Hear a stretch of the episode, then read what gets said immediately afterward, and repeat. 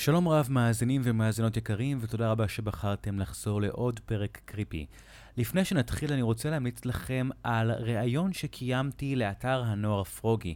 מדובר בראיון עומק, שבו רואיינתי על הדרך שלי ביוטיוב, על נישת האימה בישראל, על הטיק טוק ועל היוטיוב שלי, על איך כותבים אימה נכון, איך לרגש אנשים, וגם על התסריט לסרט האימה שאני מתחיל לעבוד עליו.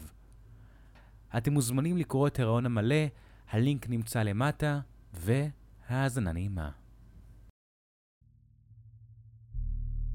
כשהבת שלי ויילט נולדה, לא היה לי הרבה מה לתת לה.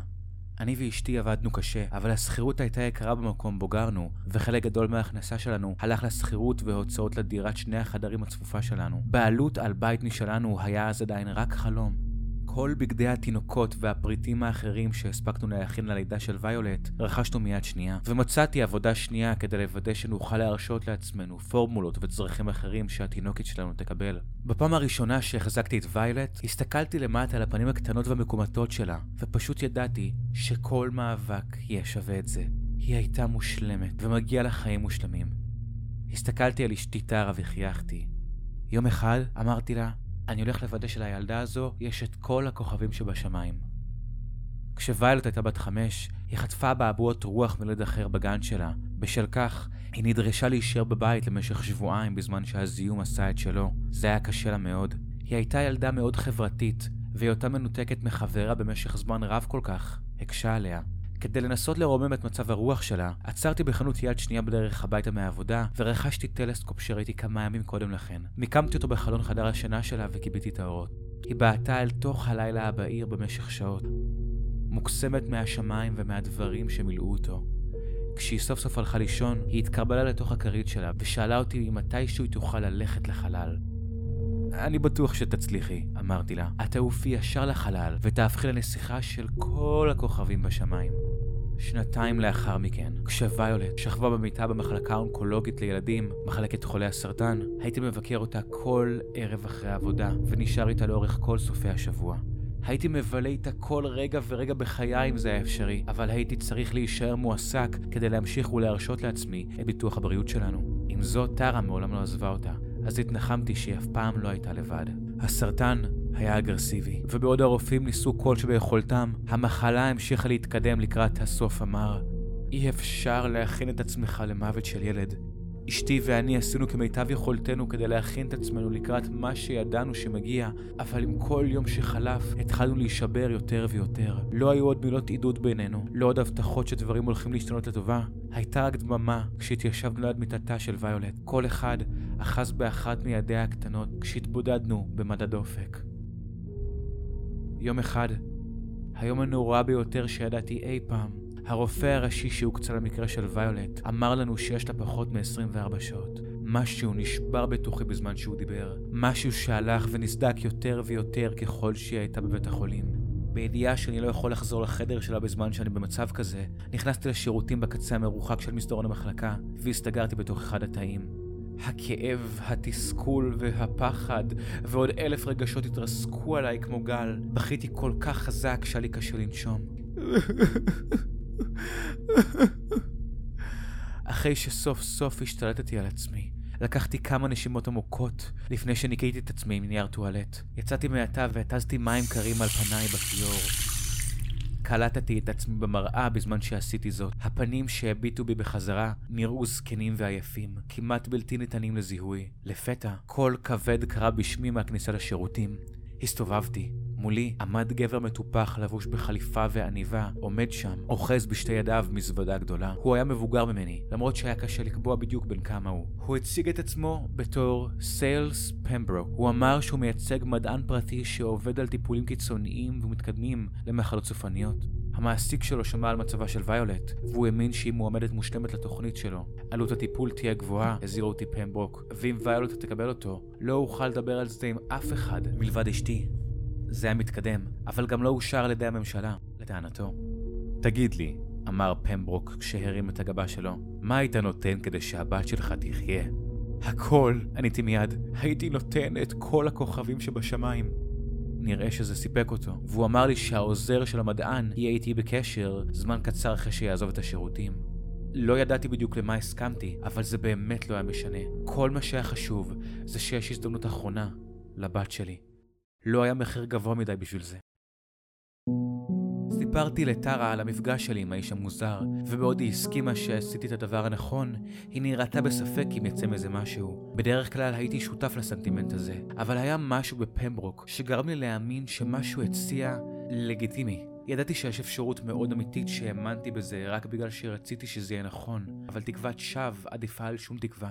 שעה לאחר שקיעת השמש, אדם אחר נכנס לחדרה של ויולט. הוא לבש מעיל מעבדה לבן, והיה לו לוח כתיבה תחוב מתחת לזרועו. עם זאת, למרות איך שהוא היה לבוש, יכולתי לראות מיד שהוא לא רופא. הוא בירך את טרה ואותי בחיוך, ואמר לנו שקוראים לו פיטר לואיס. הוא היה העוזר של המדען שיבצע את ההליך של ויולט. הוא אמר לנו שהמדען רצה ששמו יישאר אנונימי, ושאחד התנאים שלו יהיה שלא נוכל להיות נוכחים בזמן ההליך שיבצע על ויולט. גם צוות בית החולים לא יעשה את זאת, וזה כבר אושר איתם. הוא לא ציין את זה מפורשות, אבל הנחתי שמשכו בחוטים הנכונים, והצוות הרפואי הסכים ללא כל ברירה ממש. לאחר מכן פנה אל נושא התשלום. לואיס הודיע לנו שאומנם לא נדרש תשלום כספי, אבל אחד מאיתנו, או שנינו, התבקשו לבצע מספר משימות כדי לסייע במחקר של המדען, ושאנחנו נקבל את המשימות האלו בכל פעם שהן יהיו נחוצות. כששאלתי מה יקרה אם לא נוכל לעשות את מה שמתבקש מאיתנו, הוא הודיע לי בבוטות שאפשר בקלות להפוך ולבטל את מה שיעשה כדי לעזור לוויולט. למרות שלא היה לנו נוח עם העסקה, הצלחנו בכל זאת להגיע להסכם. איזו ברירה אחרת הייתה לנו? לואיס הוציא את שנינו מהחדר לכיוון אזור ההמתנה. תוך כדי כך, החלו האורות העליונים במסדרון להיכבות זה אחר זה. בהתחלה חשבתי שיש הפסקת חשמל, אבל אחרי רגע הבנתי שנורות האבטחה לגיבוי לא נדלקות. כל האורות קובו בכוונה. מה קורה פה? שאלתי את לואיס. זה הכרחי, אמר לואיס. הוא חייך חיוך מוזר ועיניו התרחקו, כאילו הוא נזכר בזיכרון שנשכח מזמן. מונסיור גנגלי מרשדנס לסקורר. לא זיהיתי את השפה בה הוא דיבר, אבל לפני שהספקתי לשאול על כך, הוא הורה לנו לשבת בחדר ההמתנה, והוא יודיע לנו מתי ההליך יסתיים. שוב, ללא הרבה ברירה, עשינו כפי שאמרו לנו. אחרון האורות קבע, לואיס נעלם. הרמתי את מבטי ושמתי לב שהאור האדום במצלמת האבטחה הסמוכה כבוי. המצלמה נכפתה. שמעתי צעדים מתקרבים. הכרחתי את עצמי להסיט את מבטי. טרה ואני קיבלנו את ההחלטה שלנו, ופשוט תצטרך לעמוד בה, לא משנה מה קרה. דלת בסוף המסדרון נטרקה. כעבור רגעים שמעתי את קולות הצעדים מתקרבים. לואיס הופיע בפתח חדר ההמתנה. העזרה שלך נדרשת מוקדם מהצפוי, הוא אמר והושיט לי פתק לפני שחזר למסדרון. בעזרת האור מהסלולרי בחרתי את הנייר המקופל. הוא היה עשוי מקלף עתיק, והוא היה די עבה, יותר מפיסת נייר רגילה. טרה התבוננה בדממה כשפתחתי אותו. ההודעה בפנים נכתבה בקליגרפיה מקושטת. אנא היו אדיבים, וסורו לחדר המתים להחזיר את ריאותיה של גברת קרוליין טאפורד. קראתי את המשפט הזה שוב ושוב. למרות שהמסר היה פשוט מספיק להבנה, המוח שלי פשוט לא הצליח לעבד את מה שהוא הורה לי לעשות. רק המחשבה של זה הספיקה כדי לגרום לאור שלי להיות לבן ולדמי לקפוא. זו הייתה טרה שהחזירה דברים לפוקוס. היא תמיד הייתה המעשית במערכת היחסים שלנו. והמעשיות הזו הוצגה במלואה כעת. במקום להתרכז במשימה המפורטת בפתק, היא הזכיר לי שרק שעות קודם לכן הסכמנו לעשות כל מה שנדרש מאיתנו כדי לתת לוויולט הזדמנות אחרונה להישאר בחיים. אלא אם כן היינו מוכנים לשחרר אותה, לתת לתינוקת שלנו למות, היינו צריכים לעמוד בהסכם הזה. היא לקחה נשימה עמוקה לפני שהתנדבה להיות זו שתעשה את זה. לא יכולתי לתת לה. למרות החששות שלי, לא התכוונתי לאפשר לה לקחת את הסיכון. מה שביקש הפתק היה מגעיל, כן, אבל זה גם היה מאוד לא חוקי. אם היא תיתפס כשהיא מנסה לגנוב איברים מגופה, היא תיכנס לכלא. עדיף היה אם אני זה שאעשה זאת. היא ניסתה להתווכח איתי ואמרה שאנחנו בנישואים שלנו ביחד, ושוויולט היא הילדה של שנינו.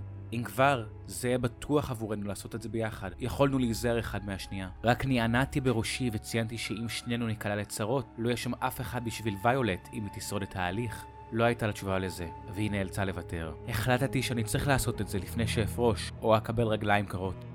יצאתי מחדר ההמתנה למסדרון החשוך, כשעברתי לדלת המובילה לחדר המדרגות. קלטתי תנועה בזווית העין. הוא נעלם עד שהסתובבתי אליו, כימטתי את פניי. הצללים העמוקים הקשו על הוודאות, אבל נשבעתי שראיתי דמות רזה וגבוהה. כל כך גבוהה שכמעט נגעה בתקרה. עם זאת, שום דבר אחר לא קרה כשהסתכלתי לשם. אז דחיתי את זה בטענה שהעיניים שלי תעתעו בי. נכנסתי לחדר המדרגות והתחלתי לרדת במדרגות לכיוון קומת הקרקע. הייתה מפה של בית החולים ליד השולחן הראשי בלובי, וקיוויתי שהיא מראה היכן חדר המתים. זה היה המכווין היחידי שלי, לא היה לי מושג מה אני עושה. התברר שאני אפילו לא הייתי צריך להיכנס ללובי. כשהגעתי לקומת הקרקע, היה מידעון מחובר לקיר ליד הדלת. חדר המתים היה במינוס אחד. המשכתי לרדת במדרגות אל היעד שלי. המסדרון היה שקט כשיצאתי מחדר המתים. עמדתי במקום זמן רב, מאמת את אוזניי במאמץ להבין אם מישהו נמצא בקרבת מקום. הייתה רק דממה. זה נראה מוזר שאין אף אחד בסביבה. אבל אז נזכרתי מה השעה. רוב הצוות כבר עזב, והשאיר רק את האנשים שהוקצו למשמרת הלילה. על הדלת הראשונה שעברתי, היה שלט שציין שזהו חדר ההלבשה. התחלות של רעיונות החלו להיווצר במוחי. הצצתי שוב לעבר המסדרון הריק, ונכנסתי במהירות פנימה. ניגשתי ללוקרים והתחלתי לנסות לפתוח אותם אחד-אחד. רובם היו נעולים, לא היה שום דבר בפנים. הייתה קבוצה שנייה של לוקרים בצד השני של החדר, ואני מיהרתי וניסיתי גם את אלה. עברתי כמעט על כל הלוקרים כשמצאתי את מה שחיפשתי. אחד שנפתח והכיל מדים רפואיים. החלפתי אליהם במהירות. הכנסתי את הבגדים שלי ללוקר. המדים היו גדולים עליי. אבל לא עד כדי כך שמישהו ישים לב מיד. סגרתי את דלת הארונית ווידאתי שהמנעול לא יופעל. ביציאה מחדר ההלבשה, המשכתי במסדרון עד שהגעתי לארון אספקה. פתחתי אותו וחיטטתי בפנים עד שמצאתי מסכה, כובע מנתח, כפפות וכיסויי נעליים. ענדתי את כולם וסגרתי דלת הארון. תוך כדי ראיתי את מצלמות האבטחה בקצה האולם וקפאתי. גם אם לא אתקל באף אחד במהלך המשימה שניתנה לי, יהיו צילומים שלי גונב ומתגנב. לא היה לי שום סיכוי שאוכל להתחמק מזה. הרגשתי שהבהלה מתחילה לעלות בי. אך נרגעתי מעט כששמתי לב כשהנורה במצלמת האבטחה הזו כבויה, בדיוק כמו זו שבקומה השלישית הייתה. כימטתי את פניי והסתכלתי סביבי. הייתה מצלמה נוספת מעליי ומשמאלי, גם הן היו כבויות. אין סיכוי שזה היה רק צירוף מקרים. ובכל זאת, לא היה לי זמן לחשוב על זה. הלכתי במסדרון ועקבתי אחרי סדרה של שלטים לעבר חדר המתים של בית החולים. לא חלפתי על פני אף אחד, והתחלתי להרגיש קצת יותר בטוח שאוכל לעשות את מה שאני צריך מבלי להיתפס. בסופו של דבר, הגעתי לדלת שחיפשתי, ולאחר בדיקה מהירה לוודא שאין אף אחד בפנים, נכנסתי וסגרתי לאט את הדלת מאחוריי. החדר היה גדול יותר ממה שחשבתי שהוא יהיה. שורה של ארבע קוביות היו מסודרות בקפידה במרכזה של רצפת עריכים אפורה. סדרה של כיורים כסופים הוצמדו לקיר מימיני, ומעליהם היו קופסאות תאורה גדולות שזהרו בלבן. שלושה שולחנות מתכת הוברגו לקרקע. לשולחנות הללו הוצמדו ציודים רפואיים שונים, ואורות המחוברים לזרועות זזות נתלו מהתקרה שמעליהם. ליד כל אחד מהם הוצב מגש עם מכשירים רפואיים קטנים המשמשים לחיתוך. עם זאת, עם זאת, הקיר בצד המרוחק של החדר הוא זה שתפס את תשומת ליבי. מגירות ענק מרובעים, שלושה לגובה ועשרה לרוחב, בלטו לתוך הקיר. כל הדלתות היו סגורות, כל אחד מהם היה מוספר, ועל כמה מהם היו תגי זיהוי. ראיתי מספיק דרמות רפואיות בטלוויזיה כדי לדעת שכאן אוחסנו הגופות. הבטתי בחזרה לדלת שנכנסתי דרכה. זו כנראה הייתה ההזדמנות האחרונה שלי לחזור אחורה, אבל חזרתי לפוקוס. לוותר לא הייתה אופציה. לוויולט הגיעה ההזדמנות שלה לחיות. חציתי את החדר אל עבר המגירות והוצאתי את הפתק מהכיס כדי לאמת את שמו של האדם שחיפשתי. קרוליין קרלי טפורד. בדקתי לאט לאט כל אחד מתגי הזיהוי בתורו. עושה דרכי לאורך הקיר כשחיפשתי את התווית הנכונה. אבל כשהגעתי לסוף, עדיין לא מצאתי אותו. עברתי לתגים פעמיים נוספות רק כדי להיות בטוח. לא היה מישהו עם אותו שם פרטי או משפחה, כמו הגופה שהייתי צריך למצוא. אני יכולה לעזור לך? אמר קול נשי מאחוריי. הייתי כל כך שקוע בחיפושיי עד שלא שמעתי את הדלת נפתחת. הזכרתי לעצמי שהפנים שלי מוסתרות מאחורי המסכה. הסתובבתי לעבר הדוברת. אישה בתחילת שנות ה-20 לחייה עמדה בפתח הדלת. היא הייתה לבושה באותו סוג של מדים כחולים כמוני, אבל היא לבשה מעיל מעבדה מעליהם. שערה בלונדיני היה קשור בקוקו, והתבוננה בי עם הבעה סקרנית על פניה. חשבתי מהר ואמרתי לה שנשלחתי לשלוף דגימת דם מאחת הגופות שנמצאות באחסון. הפתעתי את עצמי באיזו קלות השקר בא לי, ועוד יותר הופתעתי מכך שהאישה חייכה והנהנה. תן לי לעזור לך, היא אמרה כשניגשה אליי. התיוק והקטלוג של דוקטור גודלינג יכולים להיות קצת סיוט לפעמים. את מי אתה מחפש? שיקרתי לה ועניתי לה בשם שראיתי על אחד מתגי הזיהוי שהיו על אחד מתאי האחסון, אבל אז עיניי נמשכו לתג השם שהוצמד לכיס הקדמי של מעיל המעבדה שלה. נאלצתי להתאפק מלהגיב. באותיות כחולות היה כתוב השם קרלי קרוליין טאפורד. אלוהים אדירים. לא נשלחתי לקרות איברים של אדם מת. הייתי שם כדי לאסוף את הריאות של מישהו, מישהי, שעדיין חיה מאוד. מיד ידעתי שאני לא יכול לעשות את זה. ביקשו ממני לבצע רצח. זה היה רחוק מדי. נפשית התחלתי לנסות להבין איך לצאת מחדר המתים מבלי לעורר חשד. אבל אז תמונה של ויולט, היא יושנה במיטת בית החולים, עם צינורות מבצבצים ממנה, עלתה בלי התראה לראשי. נשכתי את שפתי התחתונה כשהבטתי בקרוליין, פותחת את אחת הדלתות על הקיר. מחשבה אחת חזרה על עצמה שוב ושוב. או שהיא מתה, או שהילדה שלי מתה. כשהפנתה אליי את גבה כדי להתחיל לגלגל את הגופה על מגש המתכת שלה, הושטתי יד לאחד משולחנות המכשירים ותפסתי איזמל. התקרבתי במהירות אליה וניקבתי צווארה עם הלהב. משכתי חזק וזה שסף את גרונה לאורך בקלות מפתיעה. היא ניסתה להיאבק נגדי, אבל זה היה מאוחר מדי. דם נשפך מהחטח הארוך. עצמתי את עיניי והשארתי את זרועותיי כרוכות סביבה, עד שהפסיקה לזוז. גופה נשען אליי, והורדתי אותו באיטיות על הרצפה. היא הרימה את מבטה אליי בפחד ובלבול, כשהאור נמוג מעיניה. אני... אני, אני עשיתי את זה. הרגתי מישהו.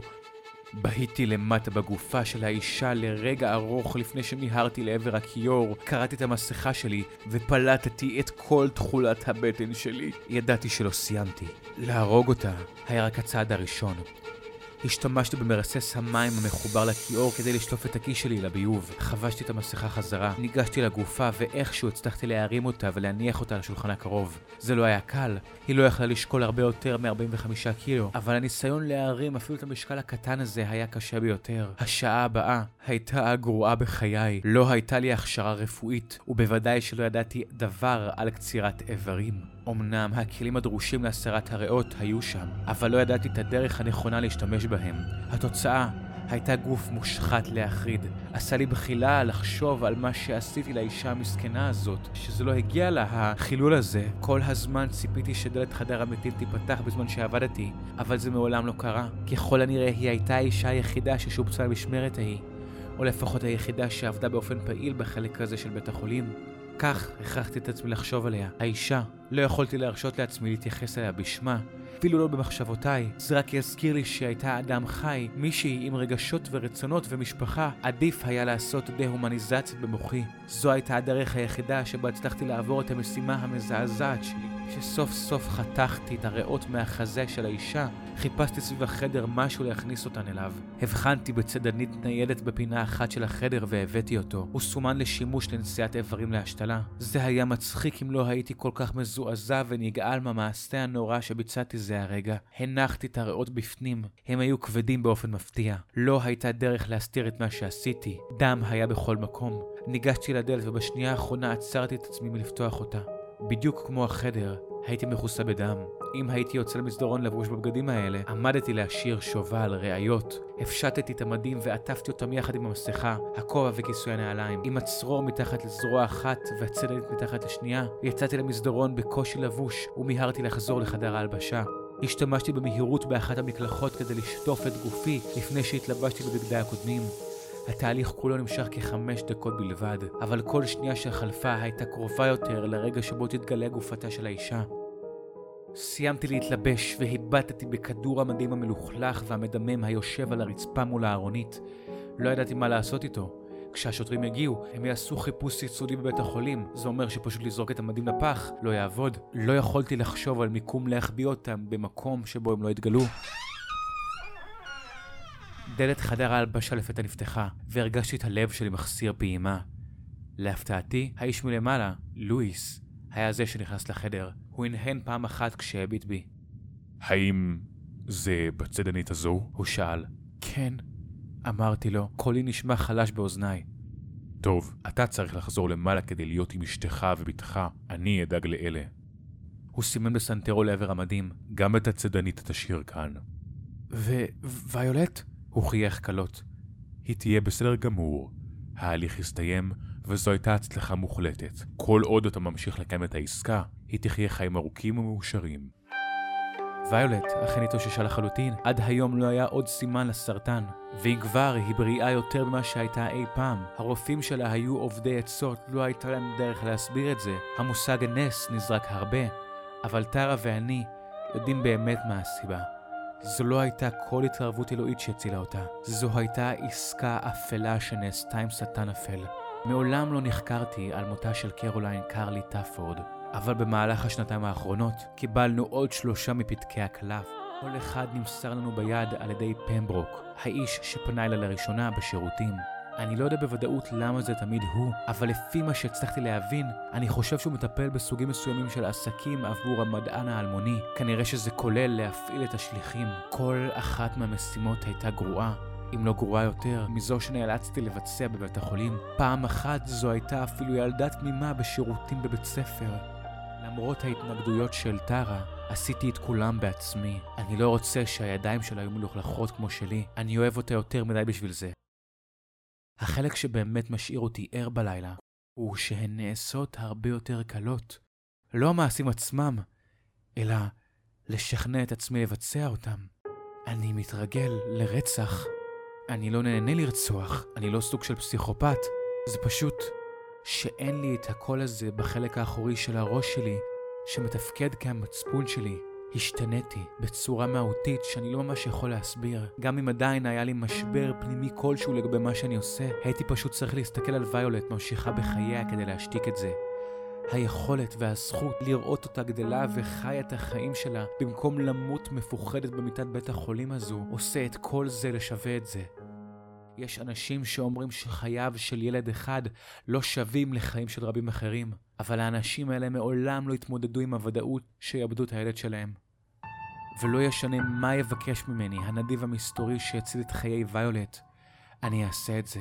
אני אהיה הקצב שהוא דורש ממני להיות. בשביל הבת שלי, אני אמשיך להרוג. בשביל הבת שלי, אני אהרוג עד שדם יכתים את כל הכוכבים שבשמיים.